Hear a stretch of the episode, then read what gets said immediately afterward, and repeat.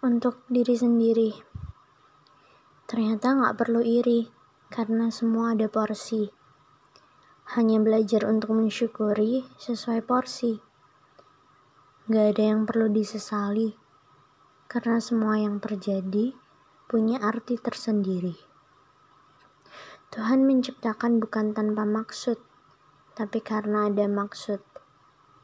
Jadi, Semoga cepat mengerti maksud Tuhan nyiptain kamu dan pahami kalau kamu sangat berharga di matanya. Meskipun dunia menjatuhkan, bahkan menyebalkan, cuman ada satu pribadi yang selalu membuatmu jatuh hati, yang buat kamu makin cinta dirimu sendiri. Jangan tinggalin Tuhan ya.